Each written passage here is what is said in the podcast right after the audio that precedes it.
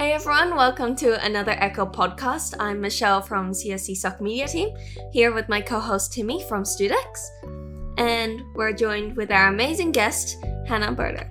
She won New South Wales Young Person of the Year last year and is a very accomplished computer scientist, had quite an interesting journey, and is now a technology lead at Creatable. Welcome to the podcast, Hannah. Uh, is there anything you would like to add about who you are and what you do? Thank you for having me. Um, I think that was a really awesome introduction. Thank you. Um, so I was I was actually New South Wales Young Woman of the Year. I don't want to take the um, the limelight away from the New South Wales Young Person of the Year, who is uh, Corey Tutt, who is the um, head of Deadly Science and awesome Indigenous um, science and STEM literacy uh, non for profit.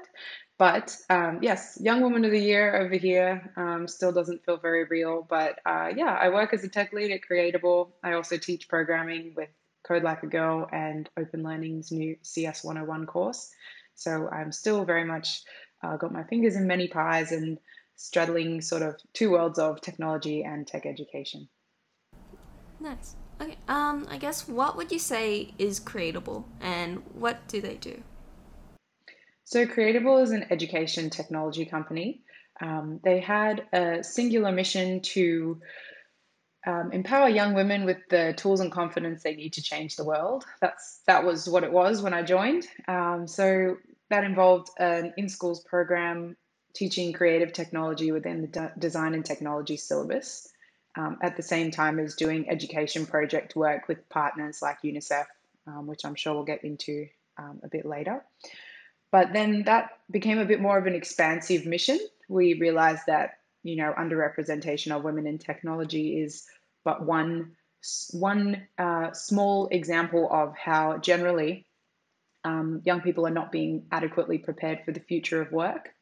So we have a new digital product that has just been launched, which is a teacher professional development product where we connect industry and teachers with um, one another in order to get the teachers learning um, some awesome strategies and techniques that are used in the real world so that they can both employ them in their schools and their staff rooms and in their classrooms so that the students are getting a more current um, and up to date version of what their future might look like.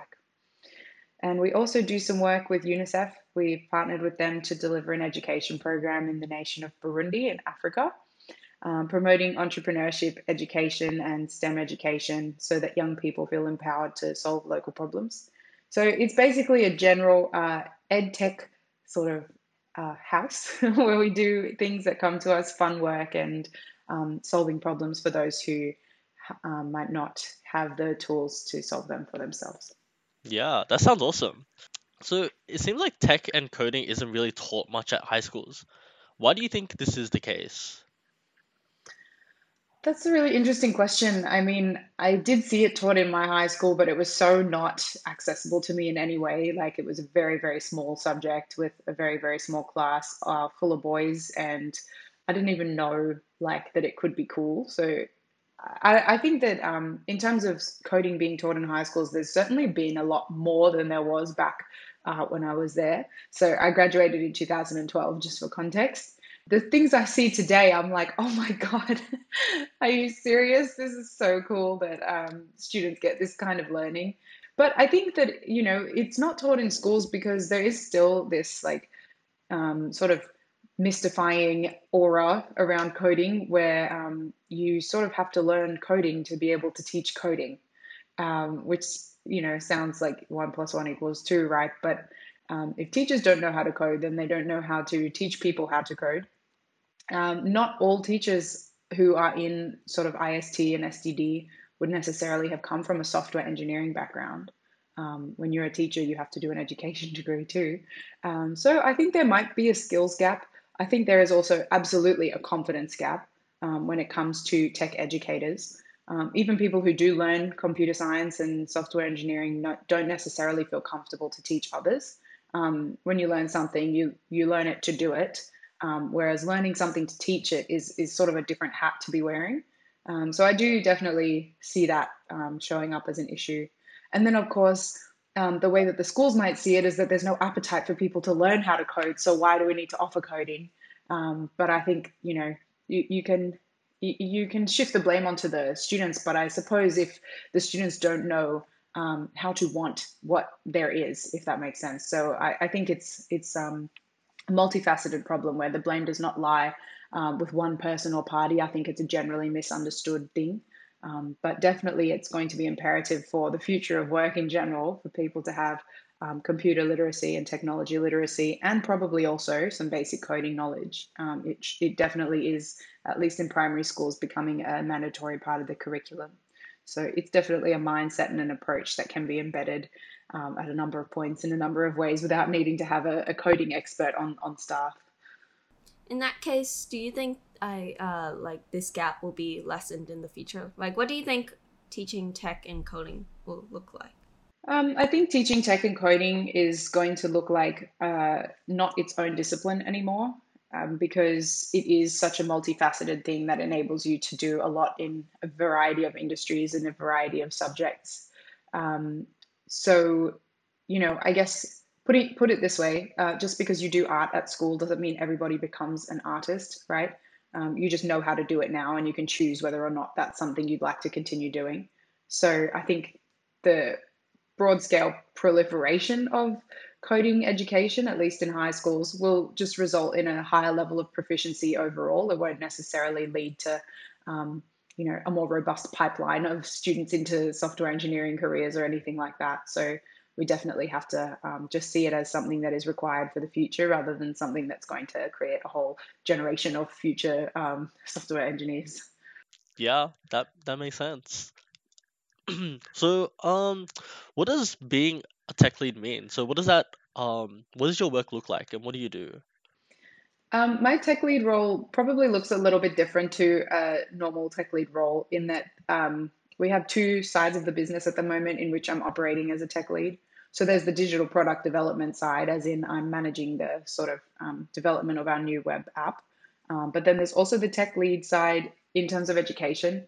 So I'll talk about the, the first one first. Um, the tech lead role, uh, as it pertains to product development, looks a lot like um, managing a team of developers, being the go between for um, designers and developers, setting requirements, understanding everybody's position, um, timelines, requirements, uh, choosing what technologies we might use to implement certain solutions. Um, investigating how all these systems interact when it comes to things like, um, you know, marketing on top of that um, and SEO. That all sits on top of your of your software. So it's more like a, a decision making um, role in that sense, more so than being on the tools. But you definitely need to have proficiency with the tools to answer the non technical people's questions, um, sort of help them out um, with getting information they might need as well. Um, and then in the education space, I say I'm the technology lead there too because I do produce um, education curriculums that are technologically based. So I'm the one sort of researching all the emerging technologies, um, creating the curriculums, writing lesson plans, and delivering all of that. So in an education context, I'm the tech lead. We do have people working in the education context yeah, as um, facilitators and all this, um, but I'm definitely the one setting the technical direction, um, finding the connection between what is available and what um, high school aged girls might enjoy learning. Um, so there's a there's a tech lead capacity in that area as well. How did it feel initially, like entering a more manager uh, role? Like, did you feel confident or unsure? Um, I think I had a bit of a soft landing because I am working at effectively a startup. Um, our team is now uh, four full time people, as well as a whole host of casual and contract employees that help us make the make the dream come true. Um, but when I joined, it was just my boss and I. So I think that startups can often be a bit of an accelerator um, when it comes to your career. You're given a lot more trust, a lot more autonomy, um, but you also have to, you know, deliver on that. So um, when I became a tech lead, that looked very different to what it would be as a tech lead in a big company. I'm not managing an enormous team. Um, I do work with the devs who make our product for us. And I also manage um, some of our facilitators who deliver our workshops in schools as well. So um, when I say it was a soft landing, what I mean is that doesn't necessarily mean there's anybody sort of beneath me in the in the hierarchical diagram. Um, it speaks more to the sort of level of responsibility that you have um, rather than managing others. and so um, I felt that was like a natural progression of um, responsibility for me, as in, you know, you, you get good at doing what you do and then you're asked to do more of it at a higher level. Um, so it was pretty comfortable. And then when you start managing others, that's where some, some learning really has to come in. I think people um, don't really appreciate that you need to learn how to be a manager um, when it comes to dealing with other people. Uh, it's not something you know how to do well by default. Um, so I definitely invest a lot in ensuring that I engage with people who do report to me in a empathetic and um, meaningful way. Yeah. What would you say are your biggest learnings entering uh, a more managed manager role in being a tech lead? Um, I think that it took me a while. This is probably not like a, you know, you might get some canned response type of answers to that question, but something that was very unexpected to me was that, you know, when you're used to working as an individual contributor, as an engineer, as, you know, here I am doing my job, um, and then you move into a managerial sort of role, um, you actually are expected to use your executive capability, as in you you sort of have to stop being so cautious um, and seeking approval from all those around you before making decisions. You're actually expected to make those decisions autonomously. Um, you know, use all the information available to you, whether it was a good decision or bad decision. Um, you know, you back yourself once it's happened, um, and in the process of making the decision if you're at that level and you're constantly tapping people on the shoulder going hey what do you think about this? Hey what do you think about that? Um, is this a good idea? Is this not a good idea? Then you're not really operating at that level. So i sort of had to realize that um, what got me here won't get me there so as to speak. Um, and you sort of have to be become comfortable with making those decisions. Um, and as you as you sort of um, accelerate in that area um, there's no simple answers, there's no right answers, there's no easy problems to solve. So um, that's actually, I find that quite comforting because it means that it's not like right or wrong, it's just like A or B or C or D. Um, so that was something that was a really big learning for me. You're actually expected to make these decisions rather than um, what you would be used to, where you go, hey, like help me with this, or like, what do you think about that? Um, those inform- those opinions and that information can be gathered through like natural meetings processes and you know sharing that goes on. Um, you can't make a, a point of um, bugging people all the time just to make sure that you feel good about your decision. You got to feel good about it yourself. As you also said um, you teach high school students um, like i guess coding and stem. Uh, did you ever feel intimidated by not having a formal degree in education? That's a really good question. Um, it's something that I grapple with often um, because when it comes to teaching in high school um, as an educator, it depends how you're framed as to um, how you're perceived. So, as in, I come in, um, the school has invested in the Creatable program, and I come in and I teach them stuff. The students aren't going, oh, you know, who's this chick, you know? Um, they actually like seeing somebody sort of like them, um, somebody even a bit younger who's more connected. Um, what works for me in that realm is having more recent industry experience. They're quite interested by that. They don't usually have long term access to people who are embedded in the industry.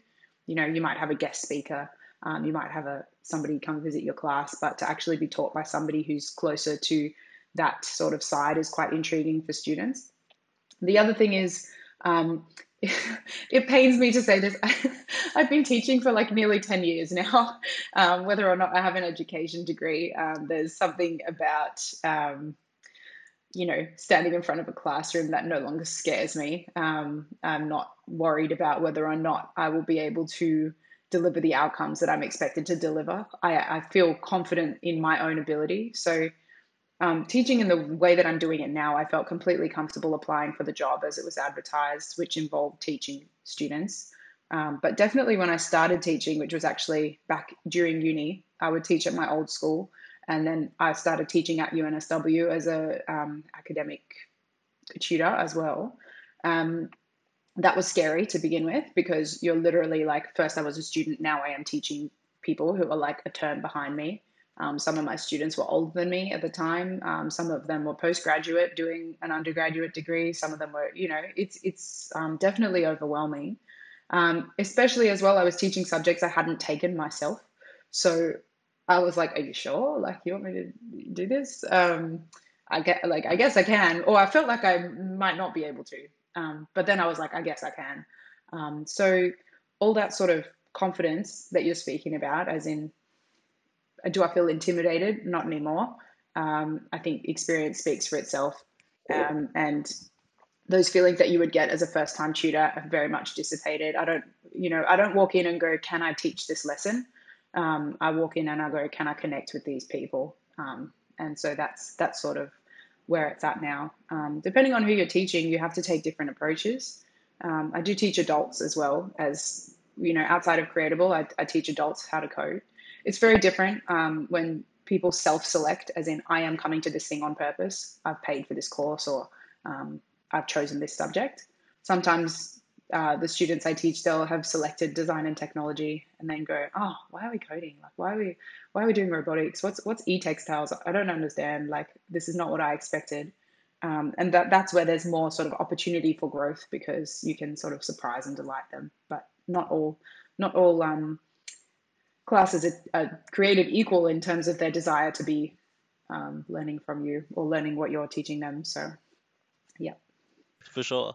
And I feel like um so like coding and um STEM isn't is pretty relatively new um in teaching for high school students. So as someone who's like tackling this, um do you often feel like you're on your own um trying to figure this all out or and like um do you feel like you're constantly having to figure things out for yourself? Um, I think that there is quite a robust industry, especially of um, women in STEM who are trying to engage young women in STEM. Um, that's that's a community I feel really um, appreciative to have sort of found, um, be involved with, and cultivated around me. Um, but when it comes to like the content itself, um, you have to differentiate from even even if there is stuff that is out there. Like that doesn't mean that it's good. It doesn't mean it's going to land. It doesn't mean they're going to care. Um, so I definitely do figure stuff out for myself when it comes to like creating interesting um, courses for them. Um, and I guess in the high school setting, you know, you you actually just want to sort of surprise them and go, make them go, oh, I didn't realize that, um, you know, this thing that I'm good at, let's say music, um, could be related to this new thing I'm learning, for example, coding. Um, so you can you can sort of piggyback off things that they're already good at um, to make them have a confidence boost in this new thing that they're learning. Um, but if you're just going in there and teaching the same old thing, um, they'll tell you if they've learned it before. They're like, oh, we did this last term, or oh, yeah, we sort of did some of that with this. Um, they, they know what they've done. So you really do have to be creative in um, finding some things that will be relevant, but also be interesting. Um, I guess at Creatable, do you think uh, you guys are filling in a gap left out by the education system? Um, that's a really tough question to answer. I think that yes, there are gaps in the education system, but it's not it's not anyone's fault. I think the rate of change in industry it, it, it is challenging to reflect that in educational institutions, and I'm sure that you may have even experienced that at university. Um, there are like regulatory requirements that surround that. Um, you know, unis can only update their syllabuses every five years. For example, they go through a full on new reaccreditation process. Um, teachers plan a lot um, in advance of the following year. So they might have seen something cool. They can only teach it next year now because they've already got their units set for this year. Um, things go out of date really quickly, things move really quickly, and um, you know, you might, while you might have this idea that teachers are constantly creating new curriculums to teach you in your classroom, um, that's just, I mean, it's not the case, right? And you, you might use new ways to teach the same thing. Um, you might sort of frame something old in a new way. But when it comes to technology, as I'm sure you know, it's incredibly challenging to keep up, even as somebody who's embedded in that industry. So um, imagine wrapping all of that in like formal requirements um, for education in um, professional development requirements for yourself within time constraints of a year, within um, resource restraints constraints of your school, um, within your own sort of ability to learn and understand something. So there's a lot that goes into that. So yes, I do think that we are filling a gap, but that's just because like our business is in gap filling, whereas schools have a whole host of other things that they need to do at the same time. Yeah, that makes a lot of sense. Um, so it sounds like you really double your, um do like a lot of different things in your life. So work-life balance, does it exist? yeah, it does. Um, I think, I guess I should start by saying I've always had a number of jobs. Like I, I've, I started working as early as you can in Australia. Like I came up in in pharmacies. Um, if you're looking for a good job as a young person, by the way, pharmacies are amazing. They pay award wage and um, they have to train you in things. So I got good, let's call it work education early on, um, which helped me sort of learn good time management skills by the time I sat my HSC and entered uni and all this. So um, I'm no stranger to having many um, plates spinning in the air at the same time. Um, when it comes to work life balance, I definitely, you know, we're all striving to optimize for sort of maximum um, relaxation and downtime and regenerating time and like exercise and seeing friends. And um, I think I do benefit from being a, um, like a, a social person. Um, I don't know whether I'd call myself an introvert or an extrovert. I thought I'd struggle with the lockdown a lot more than I did, for example. I'm actually pretty pretty all right. Like just staying at home, I'm like, oh yeah, that's cool. Um, I, I didn't carve out that much time or space for myself beforehand. Let's put it that way. Um, so I guess it just becomes a case of like, what are your what are your goals, and that's professional and personal. Um, are you just taking on an opportunity because somebody threw it your way and you think you should? Um, or do you think you can actually make a really big difference here? What is the time commitment going to look like? Um, and I started thinking about, I think about this in a number of different arenas, but I guess when it comes to time, it's your most valuable asset. So if I get approached with an opportunity, um, I go, would I rather have, would I rather do this or have that hour to myself? you know so I, I started doing this with online shopping actually you go do i want this jumper or do i want my own $60 you know so now i'm like do i want this or do i want to actually have that time um, for myself and i think that if you have a clear sense of what you're trying to achieve in your personal and professional life it makes it easier to sort of put these things through a little decision tree and, and back yourself whether you say yes or no you know why um, so that's definitely been my approach so far. Um, I definitely enjoy seeing friends. I've got a really close relationship with my family. Um, you know, I like to get out for a walk once a day now, um, but I definitely exercise, you know, regularly before as well. I play um, social sport. There's there's a lot going on, um, but I don't um, I, I don't claim to have it down pat just yet. Uh, I guess, has there ever been a moment where you think you work too much? Like where working multiple jobs has been straining in a way? when other people ask me if it is. um, I remember there was one summer um, when I had been accepted for an internship overseas and I had requested that I could push it back six months um, so that I could it, there were a few things going on, but it, it would benefit me to have done it in six months' time because I had finished my undergraduate degree and I was waiting to start my honors the following year. And so during that summer, when I was, um, you know, expecting to go and work, um, I went and got a job in a chocolate shop, and my my dad was like, "What are you doing? like, literally, why?" And I was like, I, I see it as, um, you know, I have this whole summer ahead of me. I, I don't deal well without a routine. Um, I like to have something to do. I've always thought that if you're working, you're not out spending your money, especially over the summer. I'm, I was used to income during the semester time um, because of tutoring, and then that was all going to disappear. And if I had more time and less income, that meant more money on brunches and coffees and going out. Um, so I just, I was like, yeah, why not? Um, and it turned into a really great experience socially as well as from a work perspective. I think um, if you can see opportunities holistically, then um, you can definitely get more out of them. And you know, as I said, why you're taking them on.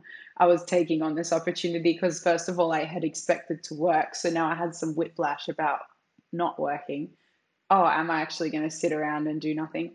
Also, it was a nice way to spend my time. I got to meet new people. I got to go back into customer service and, um, you know, get in touch with that sort of side again, um, hone my communication skills, learn about a different business. Um, there was a lot going on. So, whereas from the outside, it just looks like you're going on and taking another job. So, there's that. Um, I guess another time where it might have seemed like I'm working too much was um, I during my graduate job, I had continued teaching at UNSW with my thesis supervisor, um, and I was teaching the postgraduate human computer interaction course after hours. So once a week, I would go straight from work to UNSW to teach a two hour lab for postgrad students. Um, and it turned into a really long day. Not that it was a problem, not that work had any issue with it either. It just turned one day a week into a really long day. And sometimes you only realize afterwards that you're tired. Like day to day, it was fine. But then when the course ended and I had that night back, I was like, oh, right, okay, yep, that's what it felt like. So I definitely make sure to sort of have a vision for what the future will look like, even if it feels like two hours a week. Um, what does it actually mean for the shape of your week? What does it mean for your energy levels over time and, and that kind of thing? So that was that was probably another time um, where I experienced that. Yeah, it's definitely work life balance. Definitely seems like a pretty difficult thing to figure out. Um, yeah, branching on to something else you've been pretty involved in. Um, so, so for the Girls Programming Network and Code Like a Girl, um, you've been involved with these organizations for a while now.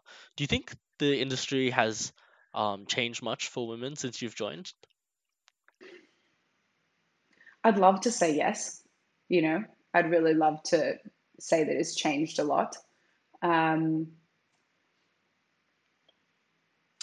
I don't know that the industry has changed much. I know that the women who enter it have changed a lot, if that makes sense. So the the level of um, confidence, the level of connectedness, um, and the sort of way in which women now approach the industry, I think that has changed. Um, I remember meeting some young girls through the Girls Programming Network um, who are actually now students at UNSW, and they had all come up through NCSS and um, other sort of initiatives like Girls Programming Network, etc. So I was meeting them just before they were starting uni, and they already had this little girl gang who knew how to code, coming into computer science. They they were like, they're they're they're set, and I was just like, oh my God, like when I came here, I didn't know any women. I did not know how to code. I did not have any sense of what work looked like. I didn't know anything.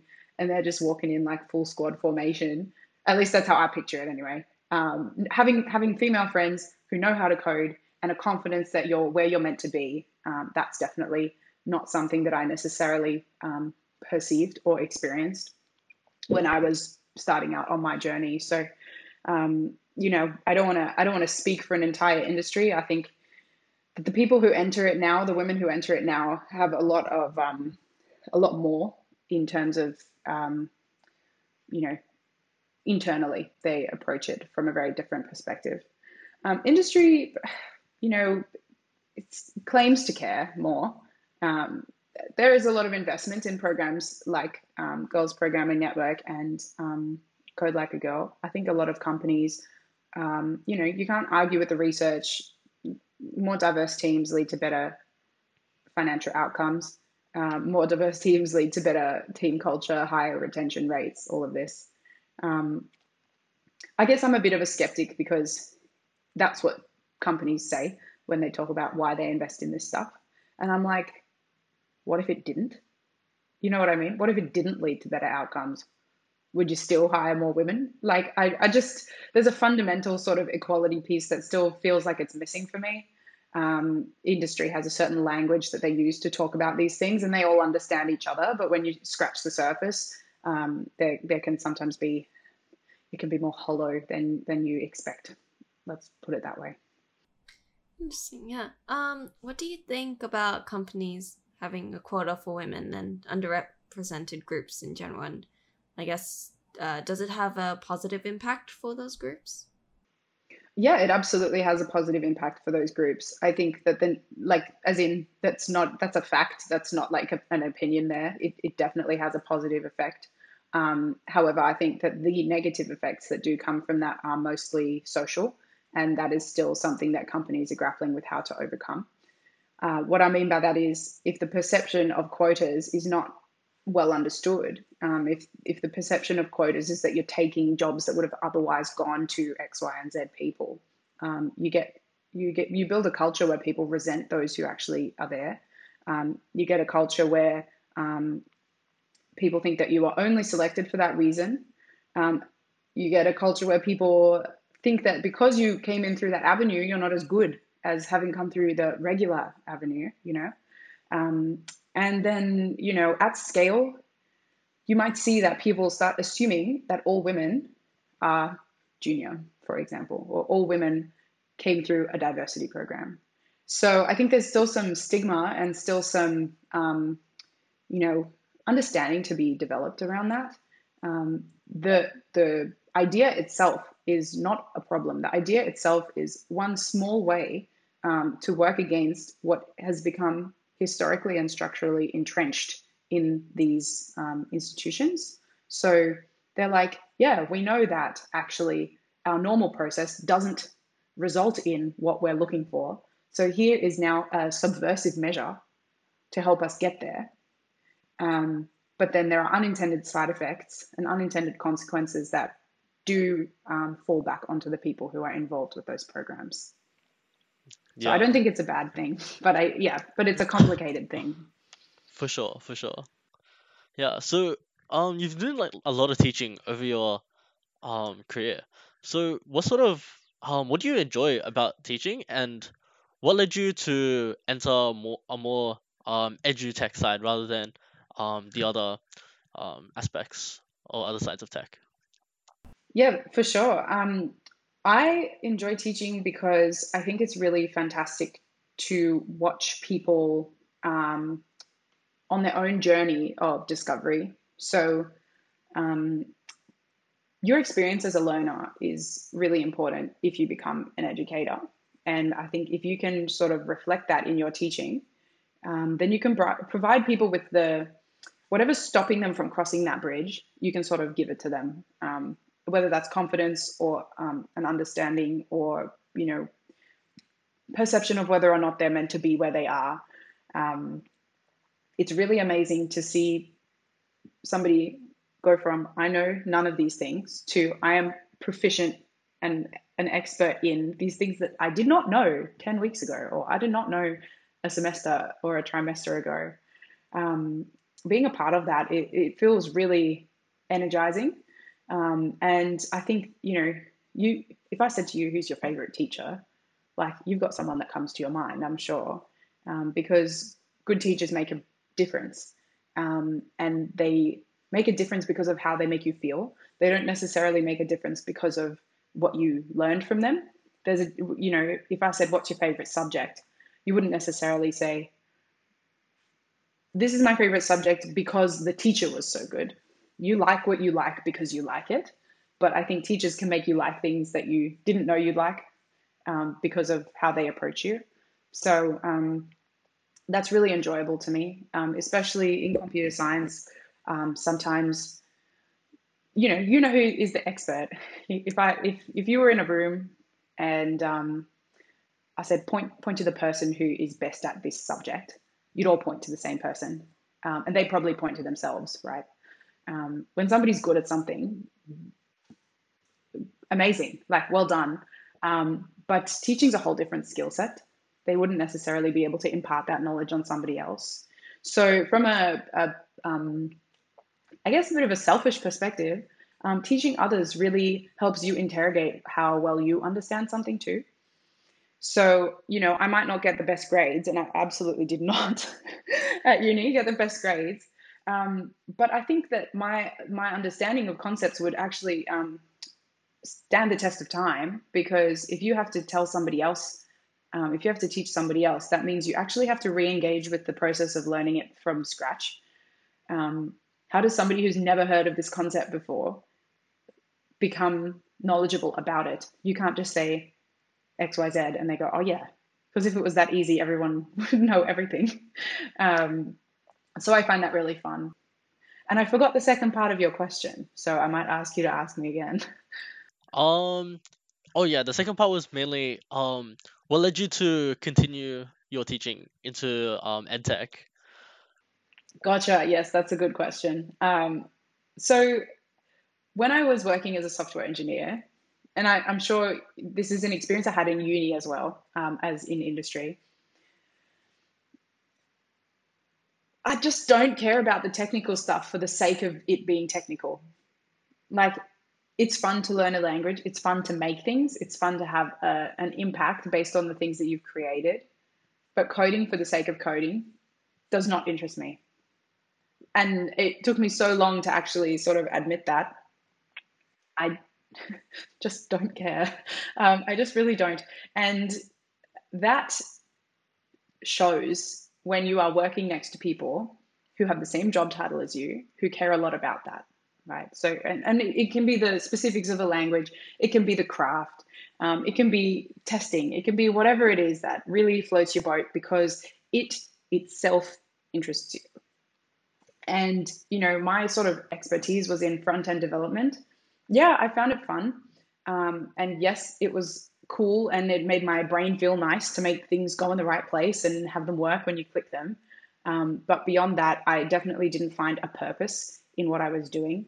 And so when you are working alongside other people who do find that joy and do have that passion for those things specifically, those things technically, um, you know, you come to this realization that you're not going to stay up all night to do it and somebody else will because of passion, not because of motivation or discipline, um, but because they care. And so when I realized that what I did care about was teaching, you have to do it. You know, you you have to do the thing that is going to keep you up all night because you love it so much. Um, because otherwise, you will um, burn out. Otherwise, you will feel that you're not progressing as as smoothly or as swiftly as those around you.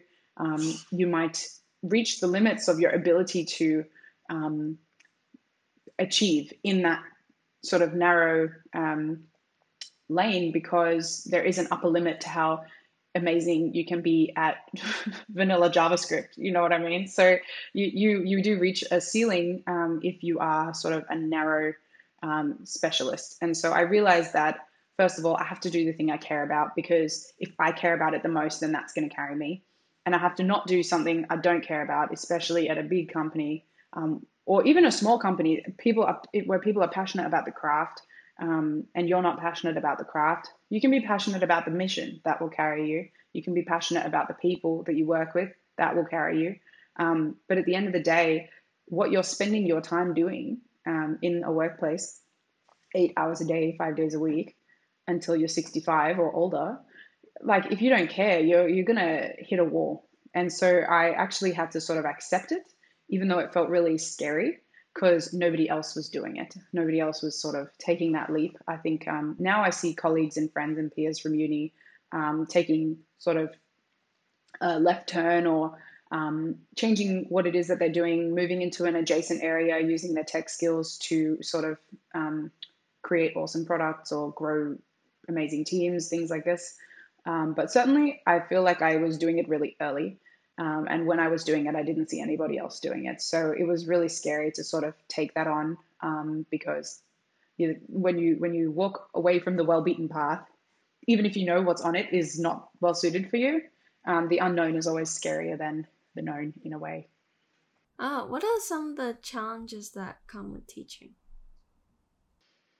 Um, well, I, I get the benefit right now, I will say, of coming in, teaching the lesson, and leaving. Um, so all of the auxiliary stuff that makes teaching challenging, like um, you know, assessments and dealing with parents and sort of fitting it in around your work schedule and all of this, that's not something that I engage with. So there are challenges of teaching that I do not brush up against. I'll start by saying it that way.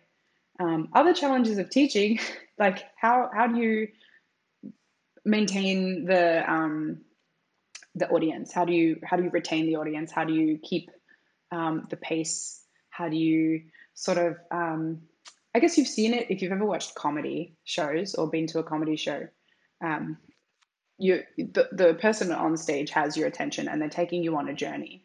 Um, and there are lulls and there are highs and there are moments for relief and there's moments to react and there's moments to just listen. Um, you sort of have to take that same approach with a class.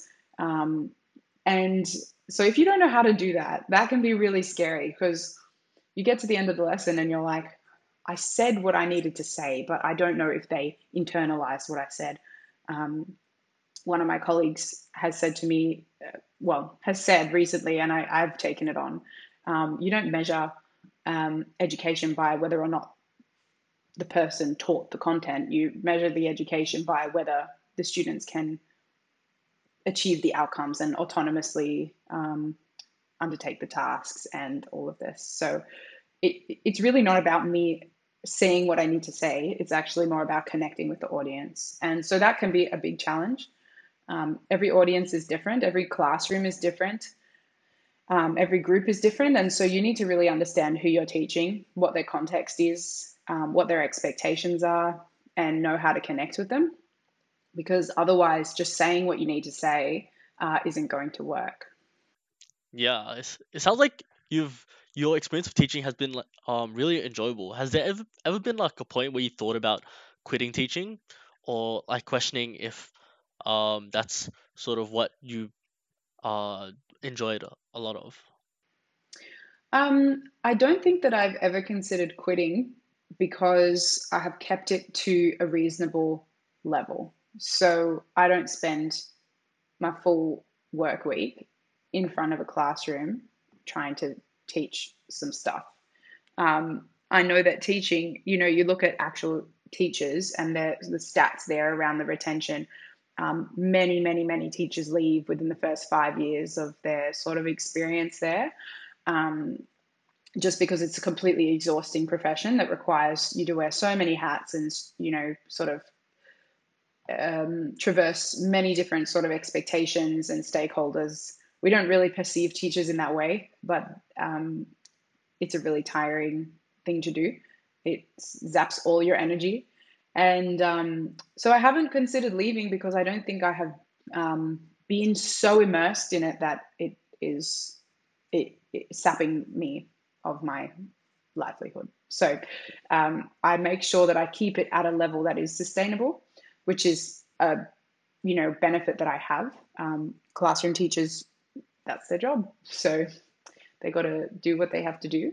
Um, but no, I actually have not considered not teaching. Uh, yeah, we've seen that uh, you were an academic tutor and lab demonstrator in UNSW. Um, I guess out of these, out of sorry, which courses uh, did you enjoy teaching the most out of all the ones that you've taught? Um, the two main ones that I liked teaching the most were human computer interaction and um, computing for engineers for different reasons. Um, computing for engineers, I've touched on a bit before. The people that come in there really are just ticking the box, um, as in not not saying that they're like low energy or lethargic or anything, but there is a box to tick when it comes to computing in engineering degrees. Some engineering degrees require that you do a higher level of computing than this subject. Um, so this is a combination of, you know, some material science students, um, mining engineers, civil engineers, renewable energy engineers, um, mech, mechatronics, and electrical engineers did tend to do the higher level of engineering. Uh, sorry, of computing. So I love teaching engineering um, computing because there was so much room for improvement in terms of um, perception of computing within the in, within the discipline. So, you know, they'd come in at best knowing nothing, and at worst thinking that they're so bad at it and that it's terrible and hating it. And so when when the floor is that low, the ceiling looks a lot higher, and you can really take people on this journey and change their perception of um, their abilities and change their perception of computing and how it fits in with what they do. So that's that's why I really like teaching that one. Um, human computer interaction I like teaching because it was sort of my specialization when I was at uni. And I also like teaching it because uh, it got a bit of a bad reputation, I suppose, from computer science purists who thought that it had no coding, so you're having a bludge. Um, but really, if you have any interest at all in um, UX design, if you have any interest at all in working in a product team, it's imperative that you understand the things that are taught in human computer interaction um, because it gives you a it's like one of the only subjects i would say that actually has super in, industry relevant um, content that is taught in an industry relevant way. Other courses have industry relevant content but you sort of have to put two and two together to see where it fits. Hci will stay with you forever. I still use those tools and techniques that i learned and that i taught there. Um, and I also liked making people um, see that it is a meaningful discipline of, um, of computer science. On top of that, I think that when you, you know, see a bad interface, let's say, you're just like, oh, that's so bad. And then you're, I'm like, why? And you're like, it just is, right? So this this course teaches you the languages, teaches you the conventions, teaches you the terminology to use to actually um, provide constructive feedback. So I liked it as a bit of an antidote to like, you know, there's no coding, it can't be real. I'm like, okay, well, you're going to go and get a job, so you're going to need to know these things. And I also liked it as an antidote to just like un, unbridled negativity. I'm like, don't tell me something's bad without telling me why or how you could improve it. You know, I, I much more um, appreciate and respect generative sort of engagement with things rather than um, just negative commentary. So to to give people a shared language to um, communicate around these things was really important as well. So in in throughout uni, I feel like there's a lot of um opportunities to get um stuff out of get there's a lot of opportunities to get a lot out of uni beyond just the degree and what you learn. So for you, how did uh UNSW tutoring help you beyond um uni and into your career? Um, well, without it, I wouldn't have had a basis for any of the work that I did beyond uni in the education sector. I think it's a really like looking back on it now, I'm like that that is bizarre, you know, that we actually get offered these opportunities. Um, in other uh, faculties, you know, you, you can't just teach a subject, right? As an undergraduate, you need to have like well formulated um, and credentialed opinions about things. You you need to have a postgraduate degree, you need to have a PhD, you need to have some published papers, you need to have some industry experience um, in computer science. I know I said it before, just because you know something doesn't mean you can teach it, but it's certainly closer to that than some other faculties, uh, like you know law, for example, or or arts. Um, when you know something, you you definitely um, because it's it's more discrete than um, you know conceptual learning. It is it is a possibility that undergraduates can can then go and teach it. Um, so it in in terms of like job prospects, I, I all my experience um, that was not voluntary uh, in the teaching space was at UNSW prior to graduation. It also, um, you know, gives you that basis for expectations when it comes to like what your work is worth in that realm to be paid for it. So, you know, you have sort of experience getting paid to do this job um, if you're looking at taking on roles outside of uni when you're finished in that sort of realm, you have a sense for what the market is like. Um, you have a sense for what it requires beyond just the face time in the classroom. Um, so it gives you a better understanding of what that role might look like if you decide to take it on. And then from a skills perspective, like so much of my communication and empathy and design work now is um, built on that um, face time that you spend with the students, the interfacing with people and the communicating with them, tra- translating concepts and um, helping people learn and understand things. That is like, uh, if you're if you're like, what's your superpower? You know, um, that that is my one my one skill that I would say sets me apart in the industry is that um, really empathetic understanding and communication, which forms a basis of a lot of design And so it's put me in good stead. I guess I'm trying to avoid using the word soft skills because I think it actually is hard skills in the context of education and design to communicate and to teach. Um, I don't want to sort of belittle them inadvertently with the connotations of the term soft skills. So um, there's a lot of that. And beyond that, networking. It's, some of my students uh, became teachers themselves. Some of my students, as I said, were older than me, my age, etc., are friends of mine now. And it's now no longer relevant that six years ago I taught them, you know, HCI. Um, you come across them again in industry. All the people you're at uni with now, you will be around in industry forever, um, whether that's in Sydney or overseas. So to have built a longer term relationship with them um, in the form of um, teaching is really beneficial. You're exposed to more people, you meet more people, um, you interact with more people, and then their perception of you is shaped by your teaching ability as well. So now I feel like um, that's me putting my best foot forward is teaching. And so if somebody gets to know me in that context, I'm like, wow, that's really great because if you met me like, I don't know, out and about, maybe I wouldn't come across in the way that I did. Um, so yeah, that's a benefit as well.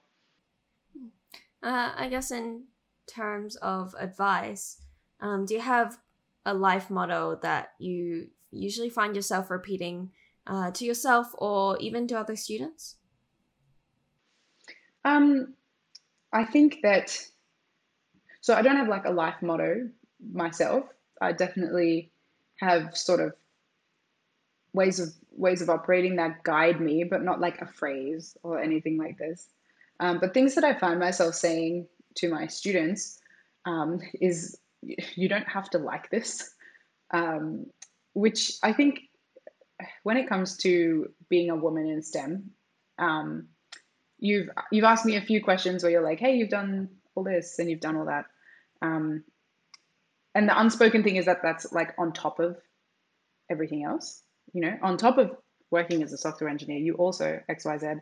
Um, there's an expectation, I think, especially around women to um, do their job and then also be an advocate for others um, and invest in young people and teach people what you know um, beyond what is expected of um, a dude, to be honest. Um, you, I would often say to my colleagues, you just get to go to work and do your job.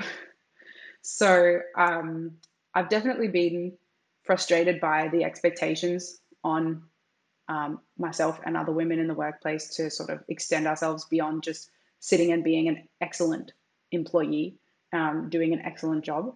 And so it's nice to remind yourself that you actually don't have to like everything that you do. Sometimes, especially the sort of hustle culture that is quite prominent these days, um, everybody looks like they're having a fabulous time doing everything they're doing and and sometimes it's just fine to be like i had to do it and it sucked like or i i don't like it but it is something i committed to or um, you know this doesn't have to have a bigger impact on my life i'm allowed to just do something because it's fun or i'm allowed to um, make choices because i feel like it um, not because it has some bigger impact some future impact or some area I'm investing in myself. So um, if you can just relieve yourself of the expectation to like everything that you do, um, then it can be quite freeing because what we're seeing is other people like posting their success, um, highlighting their experiences. But if you actually had a chat with them,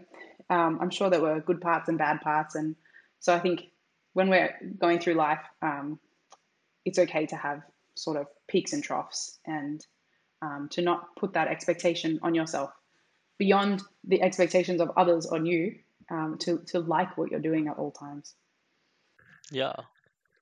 And um, do you feel like there was ever a decision that you felt like you regretted or like a lesson you felt that you should have learned earlier? Or do you feel like everything was sort of um, something you had to go through and figure out and learn from? Um, the way you said it at the end, like I think it's really poignant when you do understand that um, if you like where you are now, you have to respect the journey. Um, but also, if you like where you are now, you, it's it's fine to admit that you'd like to have been here earlier than you are. Um, so You know, I, I don't I don't think that there's only one way to get somewhere. Um, in terms of what I perceive in my life in that way, um, the things that really knocked me down um, in terms of job rejections um, felt incredibly personal.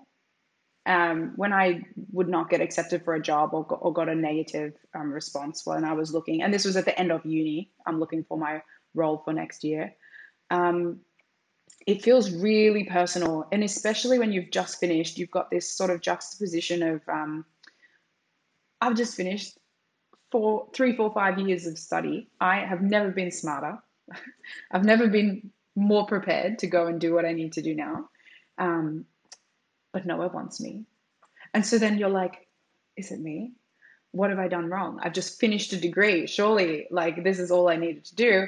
Um, so I think obviously learning from rejection is so important. And that is exactly what I did. But, you know, when you get your first offer, for example, you feel like you have to take it because you're like, I'm never going to get another job offer ever again. Um, I think that's not true. I wish I knew that. Um, I wish that I had a better sense of um, where I wanted to go. Um, I do think I always knew that I liked teaching enough to pursue it full time. But there was a part of me that was like, you have to go and prove that you can code. you have to go and prove that you can work as a software engineer before people will take you seriously. Um, you know, the whole the old adage of those who can do and those who can't teach really was just playing on my mind. Um, and the question you asked earlier about further education, getting an education degree, I'm sort of thinking, do I have enough to go and do this? You know, so um, I think that those doubts that were in my mind, um, you become comfortable with them over time and sort of sift through them slowly there's nothing bad about spending your time at a reputable company that was happy to have you while you figure out what you want to do. Um, so I think there's always a lot of competing um, expectations and competing sort of desires within you. Um, so if you know that you're in this sort of in conflict with yourself, like I know what I want to do, but I don't feel like I can do it yet, that's okay. And I, I just wish I was more okay with it while I was in that period because I think I spent that period, um, you know, figuring out how to get from A to B. And um, as I said, you know, going from work to teaching after work.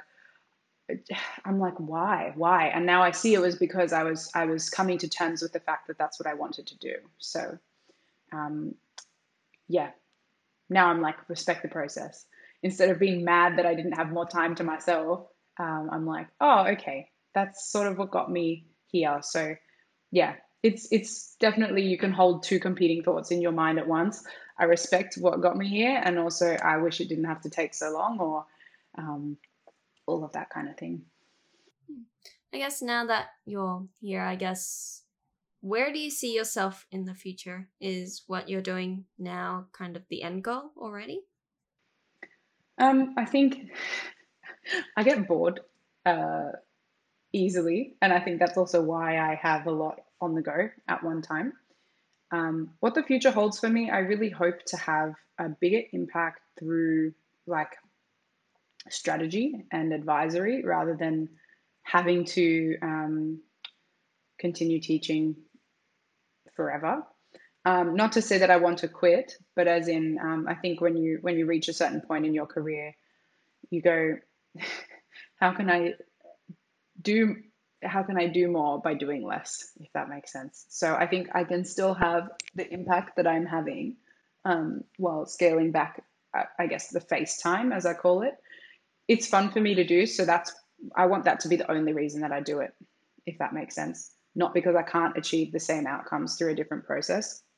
We definitely saw that at Creatable, a great case in point.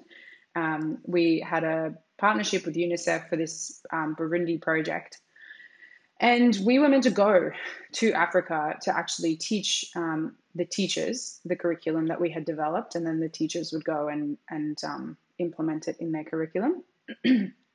but because of COVID, that did not happen. We didn't go.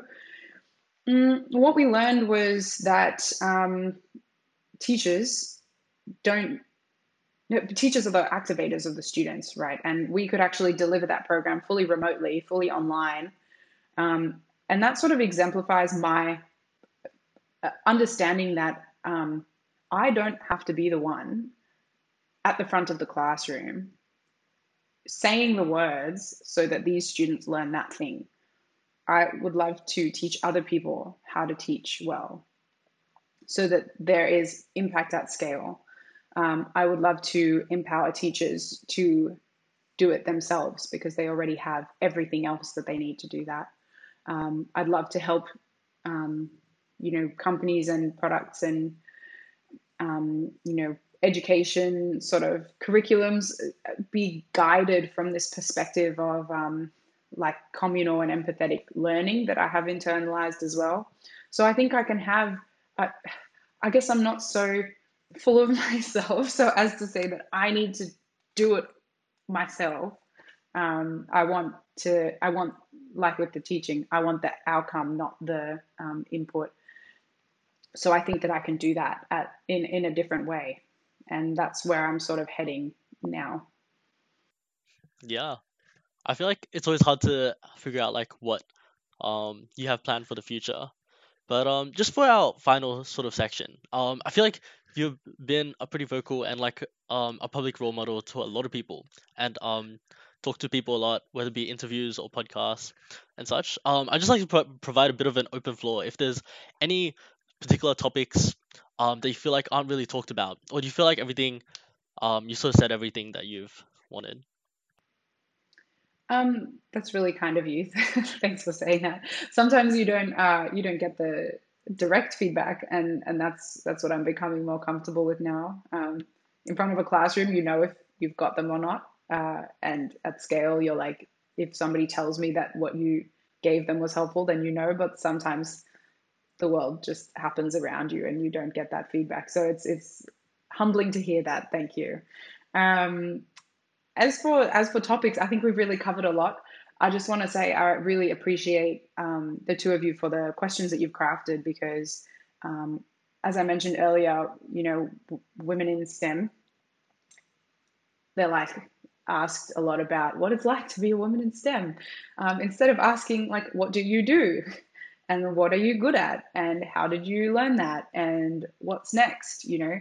Um, so I appreciate that you focused in on um, the things that I feel that I can um, help others with and, and impart as my sort of expertise and speciality um, beyond just being a girl. So um, that that's not always the case, and so I just wanted to say I appreciate that.